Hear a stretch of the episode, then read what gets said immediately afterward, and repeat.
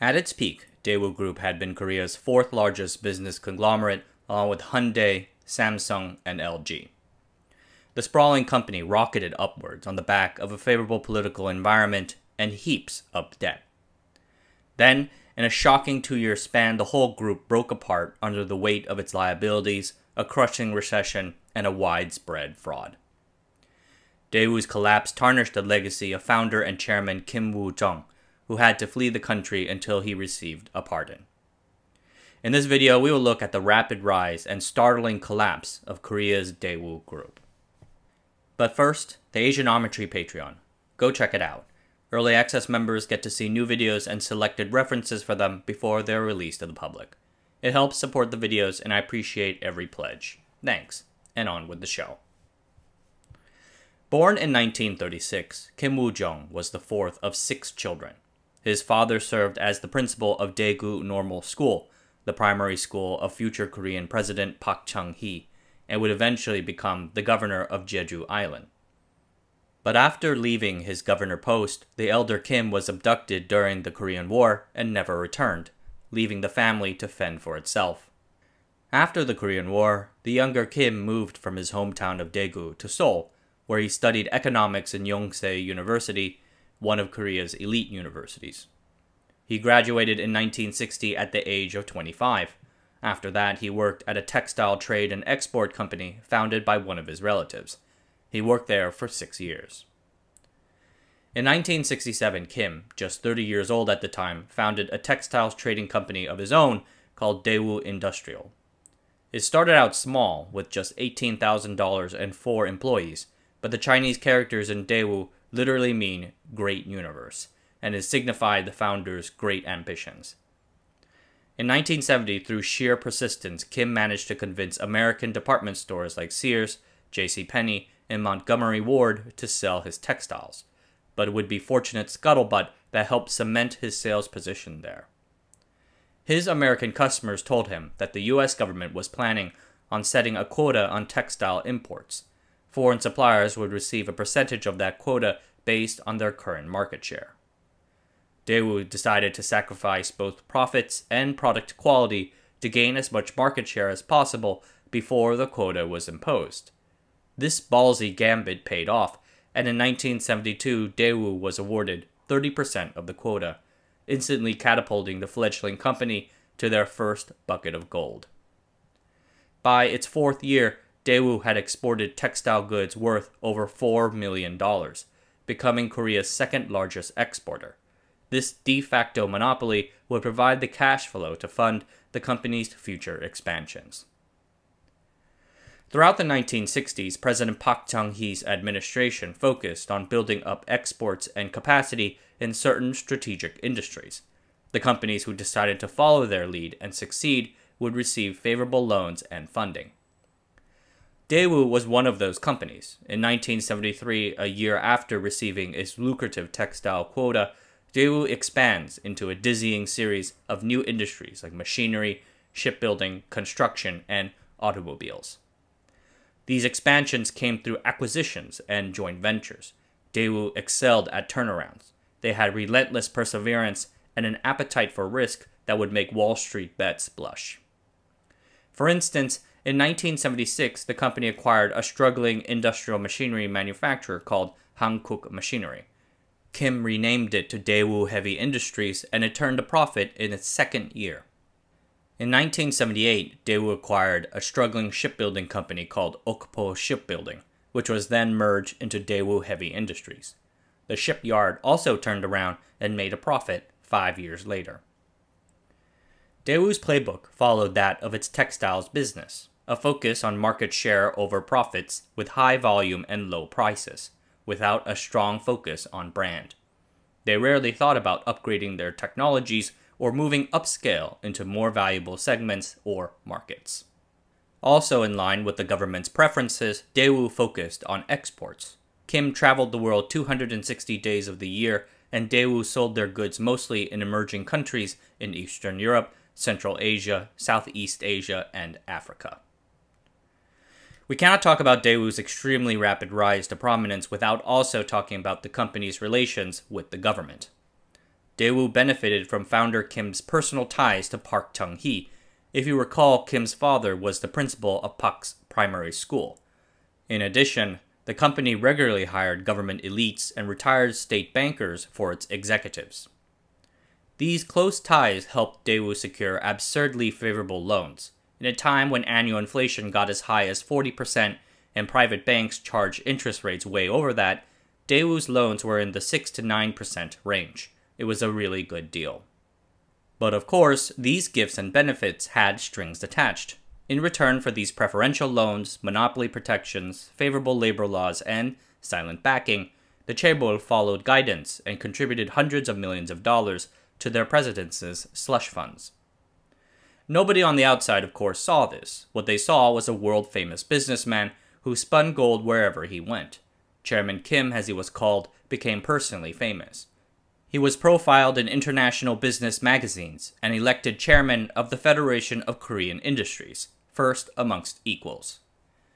He wrote an autobiography in 1989 named Every Street is Paved with Gold. It naturally became a bestseller, selling over 2 million copies and was translated into 21 languages. The Daewoo Group's ownership structure started off like a normal conglomerate. Think of a holding company like Berkshire Hathaway, with subsidiaries underneath them like Geico, Berkshire Hathaway Energy, and Dairy Queen. At the start, Daewoo's core holding company was private, owned by the founder and his family. This was the case for many Korean chaebol. But in the 1970s, the Korean government demanded that the chaebol take their holding companies public. The reasons for doing so were twofold. First, it would help bring much-needed liquidity to the Korean stock markets, and second, it would help the rest of the country participate in the fruits of their economic efforts. The chaebol, Daewoo included, didn't want to do this. They got all the money they needed from the banks. But they finally caved after the government curbed certain shareholder rights to protect the family's control. To guarantee that control, the family set up the super complicated cross-ownership structure that Asian conglomerates are now famous for. The chaebol were now free to offer stock to the public, slowly diluting their economic shares in the company while still maintaining total control. By 1997, Chairman Kim and his family owned, on average, just 6.1% of the shares in Daewoo Group companies. But with each Daewoo subsidiary owning some 30% of each other, Kim controlled an average of 38.3% of the votes. No shareholder or even group of shareholders could challenge him, even as his decision-making became increasingly erratic. Worse yet, the chaebol's ultra-complicated structure and interlocking dependencies, Daewoo companies only used each other's services, made it difficult to figure out who was making money and who was losing it. But no one worried too much about that, so long as the government was going to bail them out. Which they will, right? Entering 1979, Daewoo Group owned 41 companies and was South Korea's largest exporter. Remember, it had just been founded 12 years earlier. The late 1970s would mark two momentous events for Daewoo. First, it entered the car business. In 1978, Daewoo hooked up with GM Korea to acquire 50% of Sehan Motor, a company that dates back to the 1930s. In 1992, they'd acquire full control. Daewoo Motors applied the same playbook as it did with their other products. Low prices and low quality with little focus on R&D and technical upgrading, competing in this business with its cutthroat pricing, which strained the company's finances down the line. The second big event would be the assassination of Park Chung-hee, the president. His death marked major shifts in the country's regulatory and economic climate, which suddenly put the Daewoo Group on less than steady ground. Even after Park's death, Daewoo continued to hold close political ties, but things changed. Korea's succeeding governments would open up the country's markets to foreign competition, and the cheap loans started to dry up. The 1980s would present new challenges for Daewoo's low-price and low-quality strategy. First, the South Korean won started appreciating, making their exports more expensive compared to goods made in other countries. Compounding this, South Korean labor wages started to rise as Koreans experienced improved living conditions. Suddenly, making and selling cheap goods for the Third World wasn't so easy. Second, countries started adopting protective trade barriers, looking to favor their own domestic players. And maybe most significantly, China started opening up. Their exporters would adopt some of the same low-cost strategies and compete with companies like Daewoo. The company knew that it needed to adapt to the times in order to survive. The Japanese had already started going upscale. But hey, nothing to worry about, right? The government's still around, right? In 1988, Daewoo Shipbuilding and Heavy Machinery suffered a near-bankruptcy event. The subsidiary owned the country's second-largest shipyard out in Okpo Bay, Geoje Island. Years of high debt usage, as well as an attitude of revenues over sales, led to a turn for the worse. By then, Daewoo carried about $1.8 billion worth of debt in 1988 USD, and was facing difficult market conditions. Daewoo turned to the Korean government for a bailout, and everyone expected it. Kim and Daewoo argued that they had taken on the shipyard only at Park Chung-hee's request. He added that the Korea Development Bank had promised to inject 400 billion won of equity, about $1.4 billion in today's dollars, but only provided 200 billion. So the government had an obligation. Even the shipyard employees expected a bailout. Even as the shipyard struggled during the late 1980s, the employees struck for and negotiated wage increases of 25 to 55% a year. They knew that the government would either bail them out or find someone else to run the thing. In the end, the government did bail out Daewoo Shipbuilding in 1989, providing 200 billion Korean won of preferential loans and injected another 50 billion won directly into the company. This generous rescue plan reaffirmed Daewoo's closeness to the government even long after Park's assassination. It should have been a come-to-Jesus moment for Kim and his company, and Kim did seem to know that this bailout, as well as the changing market conditions, meant that something had to change. More quality, less quantity. In 1990, he announced a company initiative to improve product quality across all of Daewoo's companies, which showed initial successes. For instance, shipbuilding defect rates declined 80%. A few years later, Daewoo announced a plan to hire PhDs to do more advanced product R&D. Unfortunately, a leopard cannot change his spots. In Econ 101, they talk about the danger of moral hazard, where someone does something crazy because they know they don't bear all the consequences if it goes wrong. These initiatives never gained steam, as Kim never had his heart in it. Instead, he dived back into what would be his most intoxicating and costly obsession, cars. In 1992, Daewoo Group acquired full control of its motor subsidiary. At this time, the subsidiary was unprofitable, losing $200 million in 1992. Nevertheless, Daewoo Motors embarked on a massive buying spree to become a global automotive leader, likely paid with some of the 1989 bailout money given to Daewoo Shipbuilding. In 1994, Daewoo Motors acquired a technical center in the United Kingdom and started a joint venture in Romania. In 1996, Daewoo spent $1.8 billion to purchase a Polish car company and a truck factory. These made Daewoo the country's second-largest automaker after Fiat. They also opened an $800 million car plant in Uzbekistan capable of producing 200,000 cars a year. The idea there would be to produce cars for sale in Russia. After that, they bought a Czech truck manufacturer, entered Ukraine and India through joint ventures. All in all, 14 car factory purchases in 13 countries. Many of these ventures failed, but the company refused to pull out, believing in their growth potential. But they were losing $30 million a year in India. They sold just 423 cars in 1998 in Vietnam. And finally, the cherry on the top, a majority takeover of the troubled Ssangyong Motor Company in January 1998, the peak of the Asian financial crisis. Who was paying for this? How can they afford to do this? My father always told me, find someone who loves you as much as Daewoo loves debt. All of the chaebol used debt. Their average debt-to-equity ratio throughout the 1980s and 1990s was 400%. But Daewoo not only carried the most debt, over $11 billion of it, into the 1990s, it was the most structurally vulnerable to debt crises. It isn't the case today. but long ago the chaebol were structured around a core company. This flagship tends to be the whole group's cash cow, like a Samsung Electronics or something. But Daewoo's core company, Daewoo Corporation, was a trading and financial company that prefers revenues over profits. It still handed out cash to its children, but funded those handouts through borrowings. In my previous video on Hanjin Shipping, I talked about the company's precarious financial state after being severed from its profitable sibling, Korean Air. Without a cash cow, Daewoo also ran on thin ice.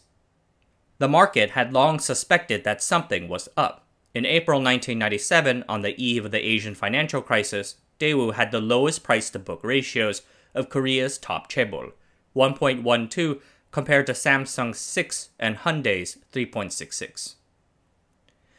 1997 triggered a two-year-long series of events that would eventually send Daewoo into insolvency.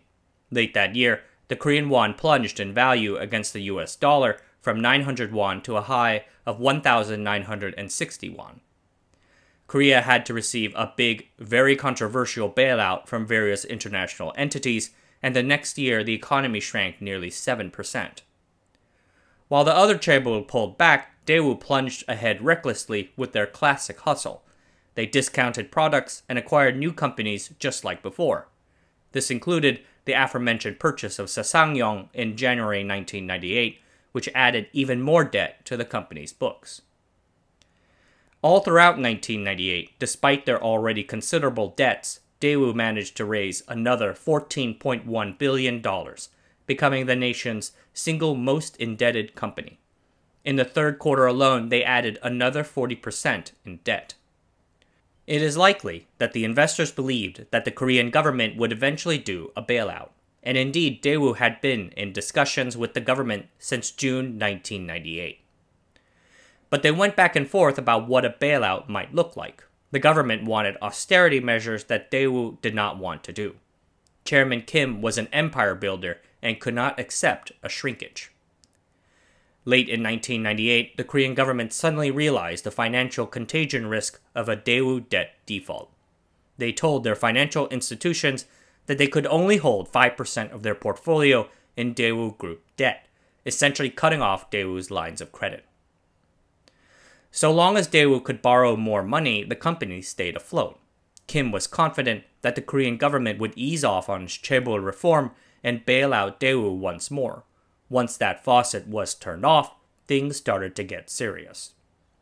That December, the company finally agreed to downsize, consolidating 51 operating companies into just 10. Daewoo also had to reduce their debt ratio from its 500% over the span of 1999. Late in 1998, the investment bank Nomura Securities published a report titled "Alarm Bells Ringing for Daewoo Group," sharing their concerns about Daewoo's debts. However, the market, the banks, and the government were slow to respond to the threat of a Daewoo collapse. The problem with the December 1998 quote-unquote restructuring was that it lacked teeth. Daewoo would be left alone for the entirety of 1999 to do nothing.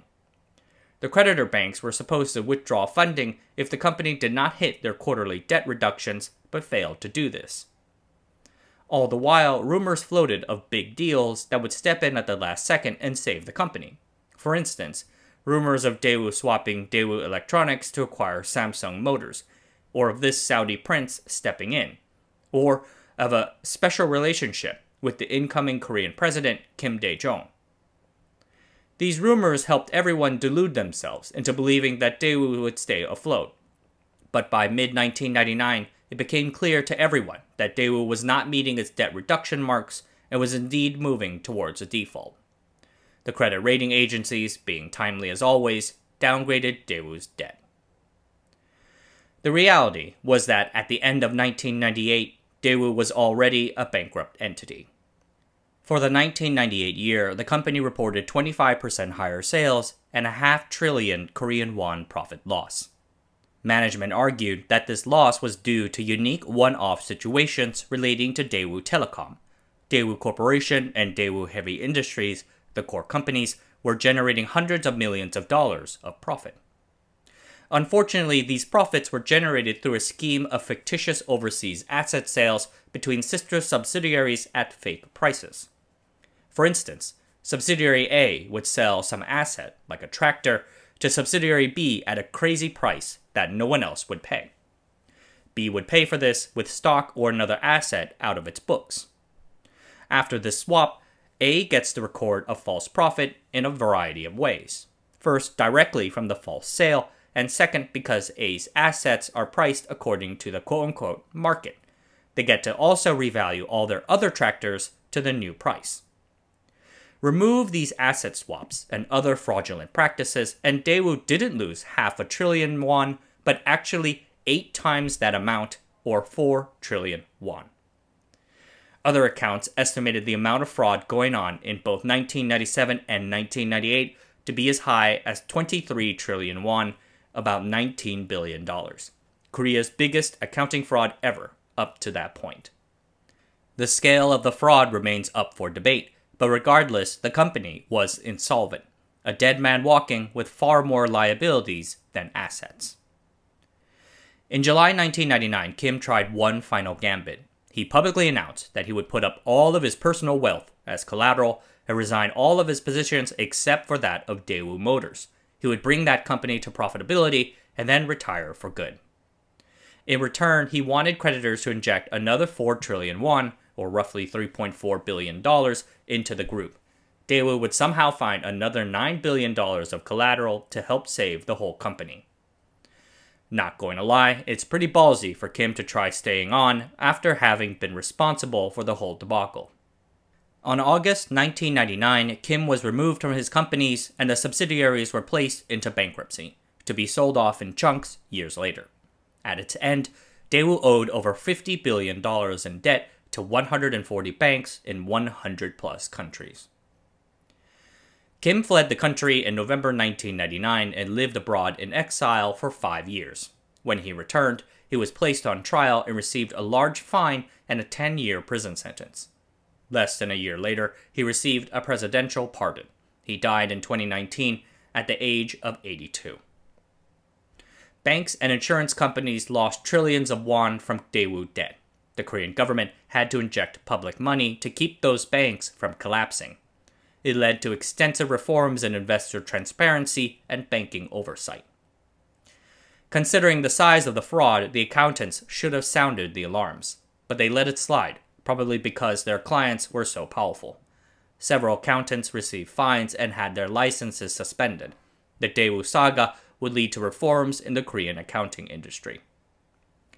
The fraud was extensively documented, but there remains about $750 million to possibly $4 billion missing from the company's coffers.